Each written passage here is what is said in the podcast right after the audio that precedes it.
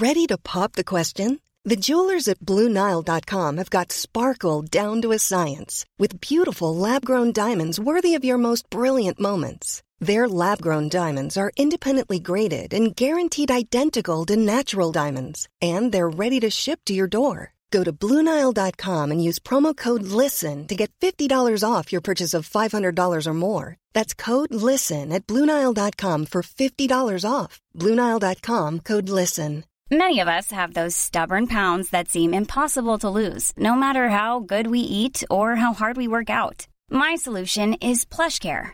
PlushCare is a leading telehealth provider with doctors who are there for you day and night to partner with you in your weight loss journey. They can prescribe F D A-approved weight loss medications like Wegovy and Zepbound for those who qualify. Plus, they accept most insurance plans. To get started, visit plushcare.com slash weight loss. That's plushcare.com slash weight loss. If you don't mind me asking, what's been the, the lowest point for you in the last few weeks? Closing. I just really thought, and I probably said it at the time, we're all right as long as we don't shut. Because then we've got zero income, we won't know what the world looks like. Ah. Um, and then it was... it's all right if we just shut for a few weeks, and then I'm not. We're not sure how long it's going to be. So I think I need. I need to stop saying stuff like that, um, or even think it. That is Sharon. She employs one hundred sixty people, runs an attraction that had six hundred forty odd thousand visitors last year, and on the day in March that Prime Minister Boris Johnson told us all to stay at home, she had to close her doors. That is why people will only be allowed to leave their home for the following very limited purposes. Shopping. Since then, she's been learning about furlough schemes, business interruption insurance, and V A T deferrals. It's the lexicon of lockdown. And for a lot of businesses and charities, it's like a code to crack against the clock before the money runs out. Is help coming? They hope so. Lives matter the most. First and foremost, the covid nineteen pandemic is a health emergency. It's also a grand and difficult social experiment in isolation. And it's an economic challenge, where we know governments are promising to do whatever it takes to save jobs and keep businesses and charities alive. But accessing the help is difficult and uncertain, and the demand is much higher than the U K government imagined. If you run something or work for something, there are a lot of hard policy things to get on top of. But the truth is, this is a really emotional time to be trying to keep a business on the road.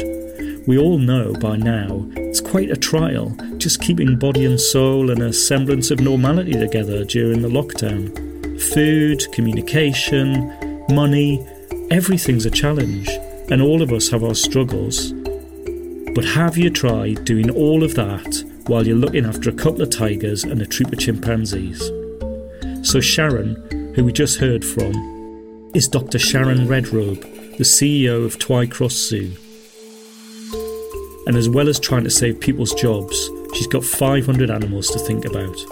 Lemurs, leopards, penguins, and yes, even some tortoises. I'm David Taylor. Welcome to the Tortoise Podcast.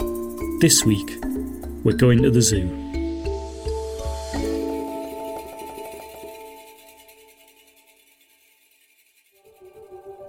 At Tortoise, we don't just make podcasts. We publish stories online and in our app, and if you only want to read one thing a day, make it our SenseMaker email, which cuts through the noise and covers what matters. You can download our app and get a thirty-day free trial. Really, I'd like to start by going back to the twenty-second of June nineteen eighty-nine, if we could, and find out where you were and what you were doing on that day. Oh my, twenty-second of June nineteen eighty-nine... I, I don't think I've got any idea. What did I do? Oh, I know, I was at vet school. I think you were on a march. Oh, you've seen my TEDx, haven't you? So let me try that again. Where were you? Where were you, Sharon, on the twenty-second of June nineteen eighty-nine?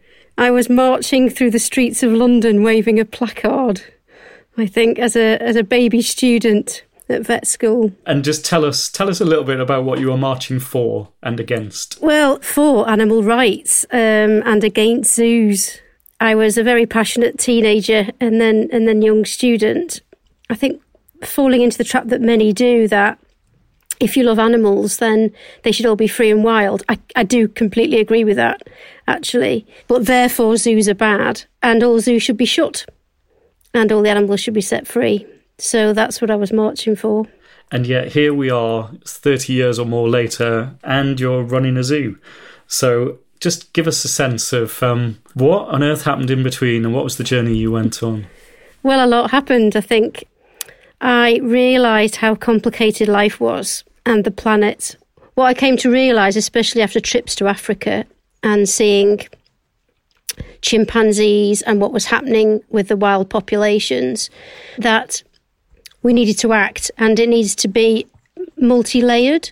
Back in, you know, in the sixties, when animals were used for entertainment and zoos were net users of the wild and just pulled animals out of the wild to be shown to people, then absolutely those sorts of organisations should be shut.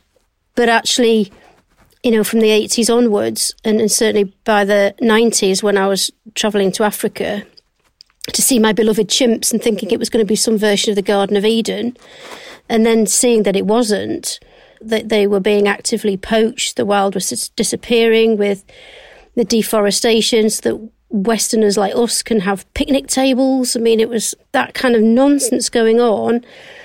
But there were some organisations that were keeping animals in good health and breeding so that if they went extinct into the wild, it's a contingency plan. We're, you know, we're still digging up the planet. So what's what's your plan B, or what are the contingency plans? And that's where I think zoos sit.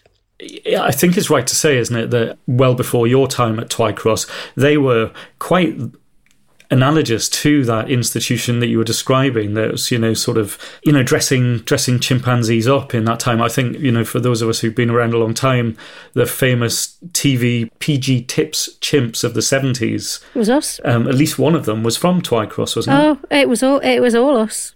Yeah, was it back in the day? Yeah, Twycross Zoo trained chimpanzees for use in T V adverts. One way of shifting it. When a good cup of tea really counts, you're right to drink Brook Bond P G Tips. It's the tea you can really taste. And then they, they made a lot of money, actually, as well, which, which bankrolled the zoo at the time with the P G Tips adverts.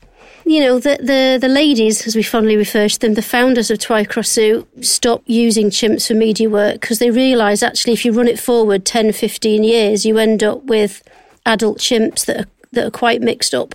They're not they're not sure who they are. They're, they find it difficult to integrate with other chimps, and, and they have to be integrated with other chimps, or at least not living with humans anymore. And we should say, of course, that that was, a, that was long before your time at the zoo. Um, you've been there about ten years, I think, haven't you? Yeah, just ten. Yeah, but they'd already gone through that transition, to be fair. They'd already started to, to treat the zoo as a retirement home for the chimps, and, and started to speak out against them being used. In the depths of Leicestershire, about as far from the tinsel and glitter of show business as you can imagine, stands this sunshine home for superannuated entertainers. You know that feeling that if you see another banana, you'll go mad? Well, the diet can be switched to jam sponge before you can say P G Tips. Because here at Twycross live the retired stars of all those television commercials which, for exactly twenty years now, have celebrated the British addiction to tea. So, for people who haven't visited, what what are the, the special pleasures and delights of a trip to Twycross? Well, we're a, a lovely one hundred acre site in the heart of the Leicestershire countryside. We've got loads of chimpanzees that we're, of course, famous for, but we're now more famous, I hope, for rewilding all these ex-media chimps. We've got one of the biggest groups um, in the country. And some old ladies as well. Coco's just turned fifty-five. Wow. So she's slightly older than me. um, but she's she's a good age for a chimp, for anyone, really. And we've got giraffes and rhinos as well, and penguins and meerkats. I should ask you, have you got any tortoises that people need to look after? Um, we do. We have giant tortoises, from the from the Galapagos. Oh, I don't know if I could manage that. They're young, actually. They're only in their seventies and eighties, which is like a teenager for a tortoise. So they've just started uh, mating, actually. They like this time of year. So um, we may get some Easter eggs. So they're keeping themselves busy. Yes, they are.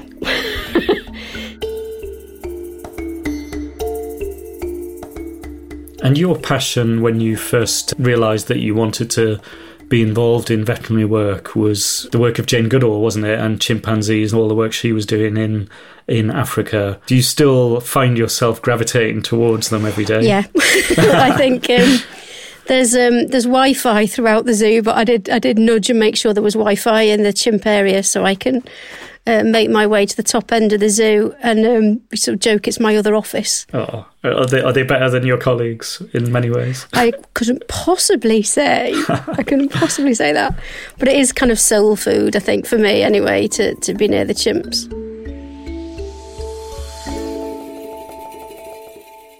It's been a baffling period in, in so many ways for all of us. When did you first start to think that covid nineteen would have implications for you at the zoo? Probably as soon as we saw it spread out of China like everybody else, actually. I think the concern was that we were going to see um, lockdowns and problems like we've seen in China. We weren't sure how that would play out in the West, but within within weeks, like a lot of us, I think, watching the news and, and the like, and certainly before government announcements started in earnest, I think we were starting to get worried. We we initially are putting extra measures in place to protect our animals. We've always got them barriered anyway because a lot of the apes could catch coughs and colds and then flu and things from humans. So they're we're always super safe with them anyway. But we started to have those conversations. And then it was just an eye to, you know, how bad is this going to get in the U K? It's it's surely not going to get like China. I suppose it's fair to say that as a nation, we were we were quite distracted, weren't we, at the start of the year? All of the politics of a new government and Brexit and all of that. And then suddenly it was right there and facing us. And the change has been so swift and so remarkable. I think it was it was on the March the twenty-third when the Prime Minister gave that address to the nation telling everyone to stay in their homes that you closed. Is that right? Yes, I think up to that point we were clearly very mindful of how serious the situation was, but we felt that we were a safe, managed outdoor space. We're a hundred-acre site, so we've got plenty of room, and we were limiting numbers so that people could social distance on site. And we'd had conversations about if we would shut and if we would shut for a week or two or, or maybe a month, what that would look like. And we'd actually made the decision to shut that day because the public were getting concerned about going out, I think, and we didn't want to be part of that concern. And then, the, and then, and then the Prime Minister made the announcement that day, so that was it. Hello, and greetings from a very quiet Twycross Zoo. And this sunny afternoon, I had a number of people asking us, "What's it like um, now you've closed?" Um, Well, it's quiet like this, which is uh, quite eerie, to be honest. Um, and how many staff do you have? We have around two hundred staff. It flexes a bit with, with how busy we are, but the baseline number is one hundred sixty. So we have had to go ahead and, and furlough, which is a word we're all familiar with now, yes. I think, but um, furlough half the staff, so all the non-animal staff. We moved quite quickly to furlough them by the first of April, really because all our income is mostly people to come in to visit. So the minute we don't have anyone visit, it's zero, zero income. And as, as much as we can get costs down, by far our biggest cost is, is looking after the animals, not just feeding, but feeding them, cleaning them, heating them, paying those staff salaries. For us, it's just like everybody, and I know lots and lots of businesses and people are in the same boat or worse, but, you know, we still don't know when we're going to get that money back from government for the furlough scheme, so we furloughed staff, but at the moment we're still carrying that cost. You're a charity, aren't you, at the zoo?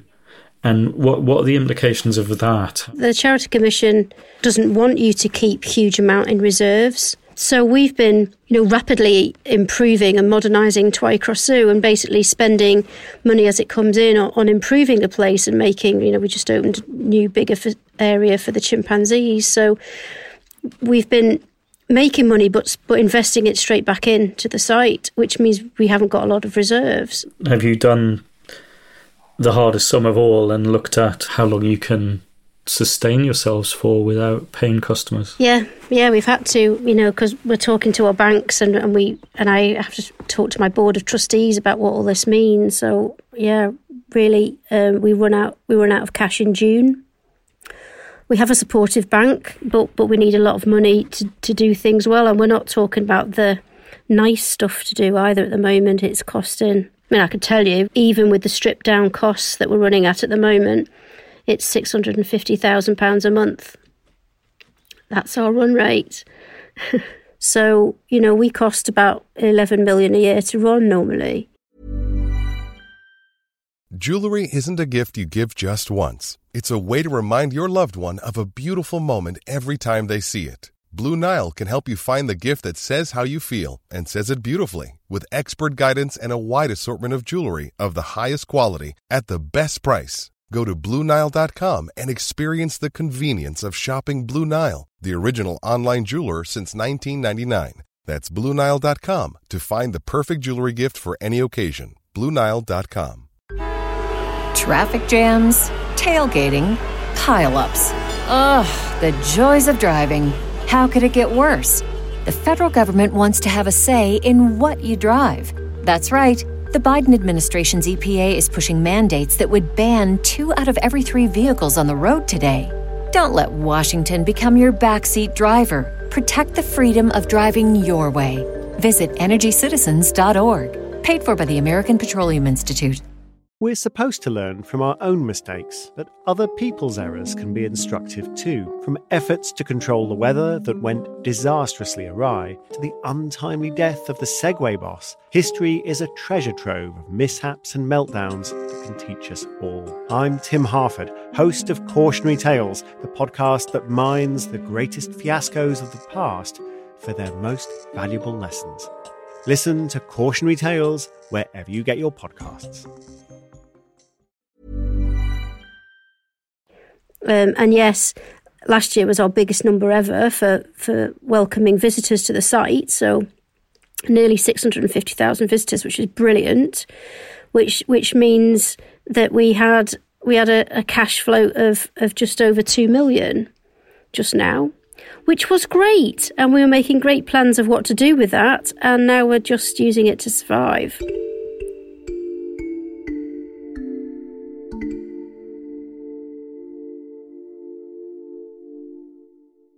Let's think about your staff. It must have been really tough to have to have those conversations. Just talk me through how uh, how that went for you. We have a really dedicated team of staff across the board, not just the ones that work directly with the animals, but but everybody. It was a very tough, but I the, the way we have it at Twycross is I'm just really brutally honest all the time.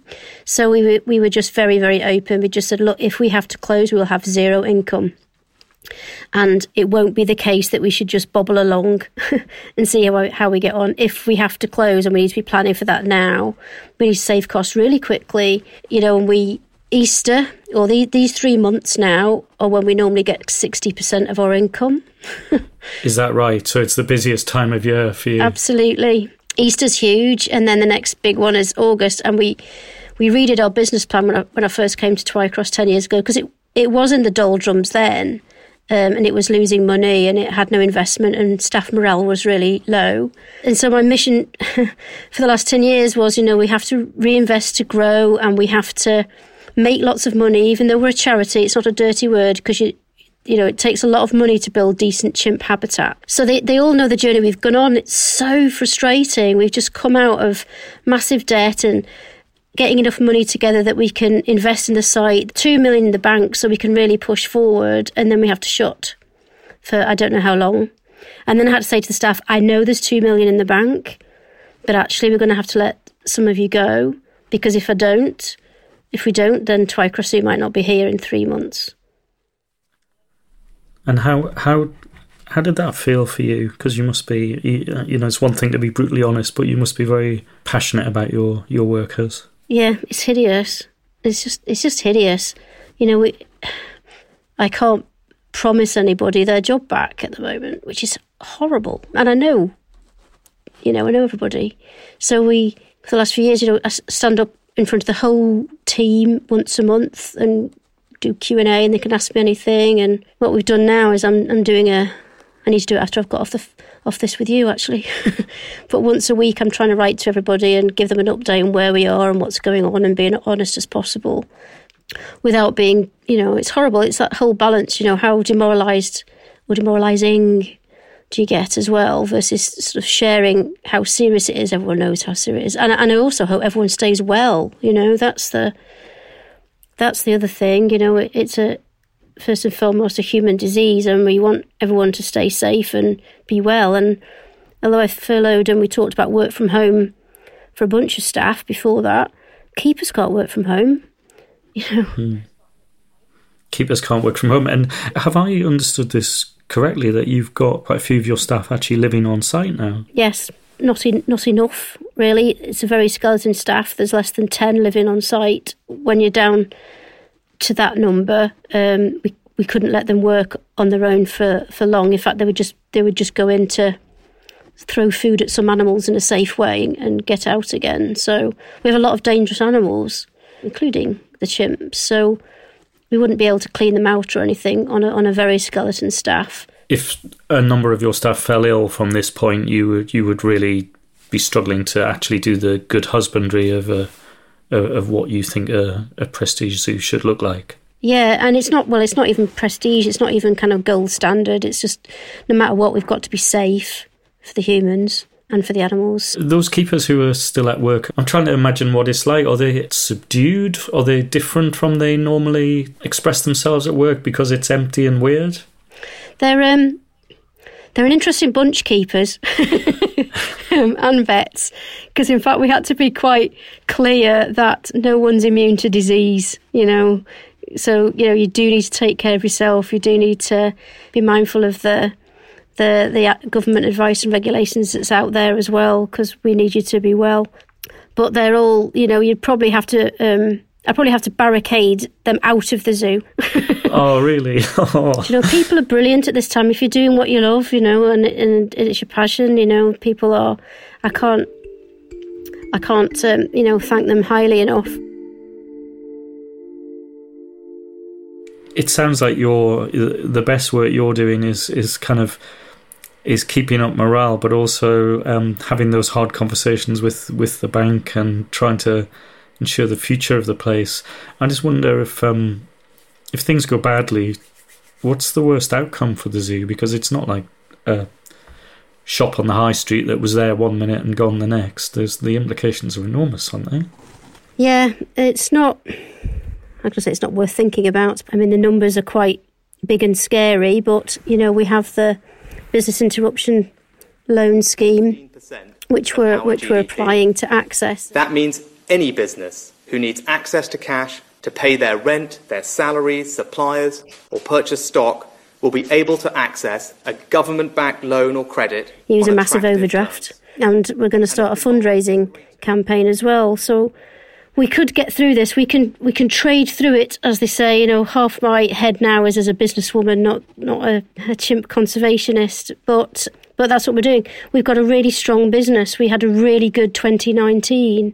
So we're kind of a safe bet. If we can just get this bridge between being shut now and having zero income and being able to reopen again, the, mon- the money, because the people will come back, the money will come back. And we've been here fifty-odd years. You know, if it takes us a couple of years to recover, we can do that, because zoos aren't... aren't five-year-old businesses, you know, big zoos like ours. You know, once you've done fifty years, you're here for another one hundred, you know, as, as part of the conservation solution, not the problem, which is what I, I always say as well. You know, we're, we're here for the long term because we're dealing with population management. So I know we can come back from this. It's just banks and governments having faith in us to give us the grants and the loans we need to see us through. And so is the gravest risk then not to the, the welfare of the animals, but to the the livelihoods of the staff? Presumably, if you rack up massive debts, you're um, you're perhaps going to have to think about functioning on a smaller workforce. Yeah, that's the discussion now that we are having of um, what does the future of Twycross Zoo look like? And, of course, there's two views at least. Um, but, you know, do we... We had plans to keep investing in the site and doing new stuff and getting more people to enjoy wildlife and educate them about the natural world, all that stuff. Do we continue with that plan, even though we can barely afford any more investment, but to continue with even more debt to continue that plan? Or do we pause it all for five years and hunker down and see? I'm not... We don't know what the economic environment's going to be like either when we reopen. Are people going to be slightly stir crazy and start coming out in droves, certainly by the end of this year, which would be lovely? Mm. Is there going to be such an economic depression people won't have the money for secondary spend, which is what we're seen as? So, again, we hope we'd be, you know, positioned in that space that people would still want to come out and support us, and that, that means money. We've got to get the pricing right for that and the messaging right for that for the long term. From what you said, though, the you know you know the higher purpose of of a institution like a zoo is to to fulfil its duty on conservation, and that's clearly been your life's work. It must be shattering for you to think about closing those programs down because you can't afford them. Well, it's gutting. No, it's gutting. The the great work that the modern zoo does for conservation, which is why, you know, I did march against them. And um, I'm not necessarily zoo's biggest fans. I just see the need for them, like hospitals. You know, there is a problem of habitat loss and extinction in the wild, and we need an ark, and zoos are that ark. Good zoos are those arks. Um, and they need to be doing it for the long term. You can't do it for short-term profit. It, it needs to be, you know, long-term population management. So I believe in all that. And we can continue doing all that, not on a shoestring, though, and that is the challenge. I think the first the first priority has to be the animals that we are committed to looking after. We have to look after those well. What's the burden of responsibility that you feel at the moment? It's my job to get all the money together. And and having started as a vet and fixing things is, is kind of my bent. So, you know, I know I'm calm in a crisis. That used to be whether a gorilla was under anaesthetic and how safe it was, and now it's kind of the whole zoo as a as an organism. So I can make plans, I can stay calm, I can try and give everybody hope. I can get the numbers together for the bank. We're writing letters to government. We're influencing ministers. You know, that's all we can do, isn't it? It's never never over till it's over. So that's what we're going to keep doing. You tired? Yes. I have no idea what day it is. No, I, th- I think I think we've yeah. all got to, to that stage, haven't we, really? Um, but there's worse things, you know. Of course. There's there's lots of there's lots of bad stuff happening everywhere, um, and I don't you know I don't mean to take away from that. You know, it's just this is what what I have to be doing right now. Sharon told me she had a busy day coming up, so after we spoke, I wanted to give her another call the following afternoon. Um, yeah, really busy day. Um, By the time we talked, kick off the she'd been speaking to the bank and to two different government departments. It was amazing to see how fast things were moving. And a bit more frustratingly, I think we're starting to model being closed till October. Oh, wow. Is that is that of your own volition, or have you been given um, no, an steer? Well, no, I think it's just the state of the world, and perhaps that's what we should be looking at. It's like, really? So... How does it look? Um, well, I had a little cry, I think. Uh, but we just got to do what we've got to do. So that's the that's the modelling now for the banks and for any other schemes, is um, just almost, just well, just writing this year off financially, which is a huge hit. And what does it do staffing levels wise? No, at the moment, well, we're just talking about carrying on like this. So furloughing staff for a long time, you know, till October, and and having the current um, staff that are working with the animals continue to do that. But I think we need to step back now and start strategising on what reopening plans look like, what next year is going to look like. how much debt do you think uh, you will be in by October? I know how much debt we'll be in by October, so we'll have a three and a half million pound hole in our accounts. Oh. And to remind ourselves, we you, you went into this with a couple of million behind you. I went went into this with two million in the bank, yeah, that we were going to start spending on renovating mm. other parts of the zoo.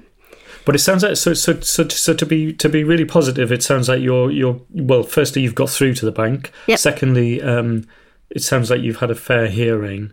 Um, do you feel like um, you're getting enough support across the piece? Um, I think the banks are doing what they can, but I don't have the money in the bank account yet.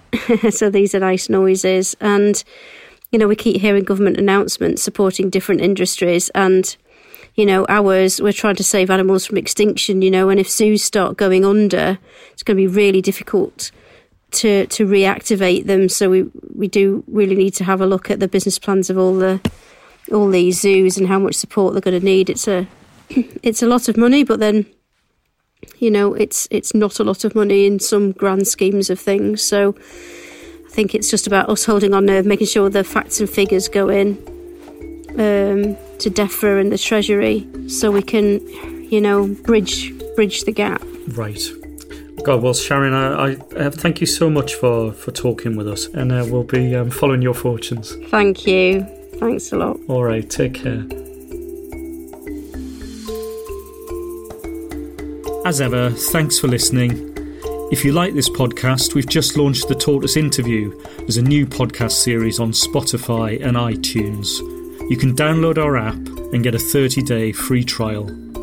Stay safe and see you next week.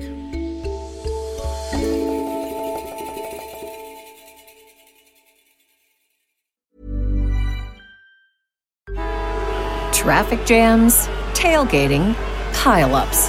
Ugh, the joys of driving. How could it get worse?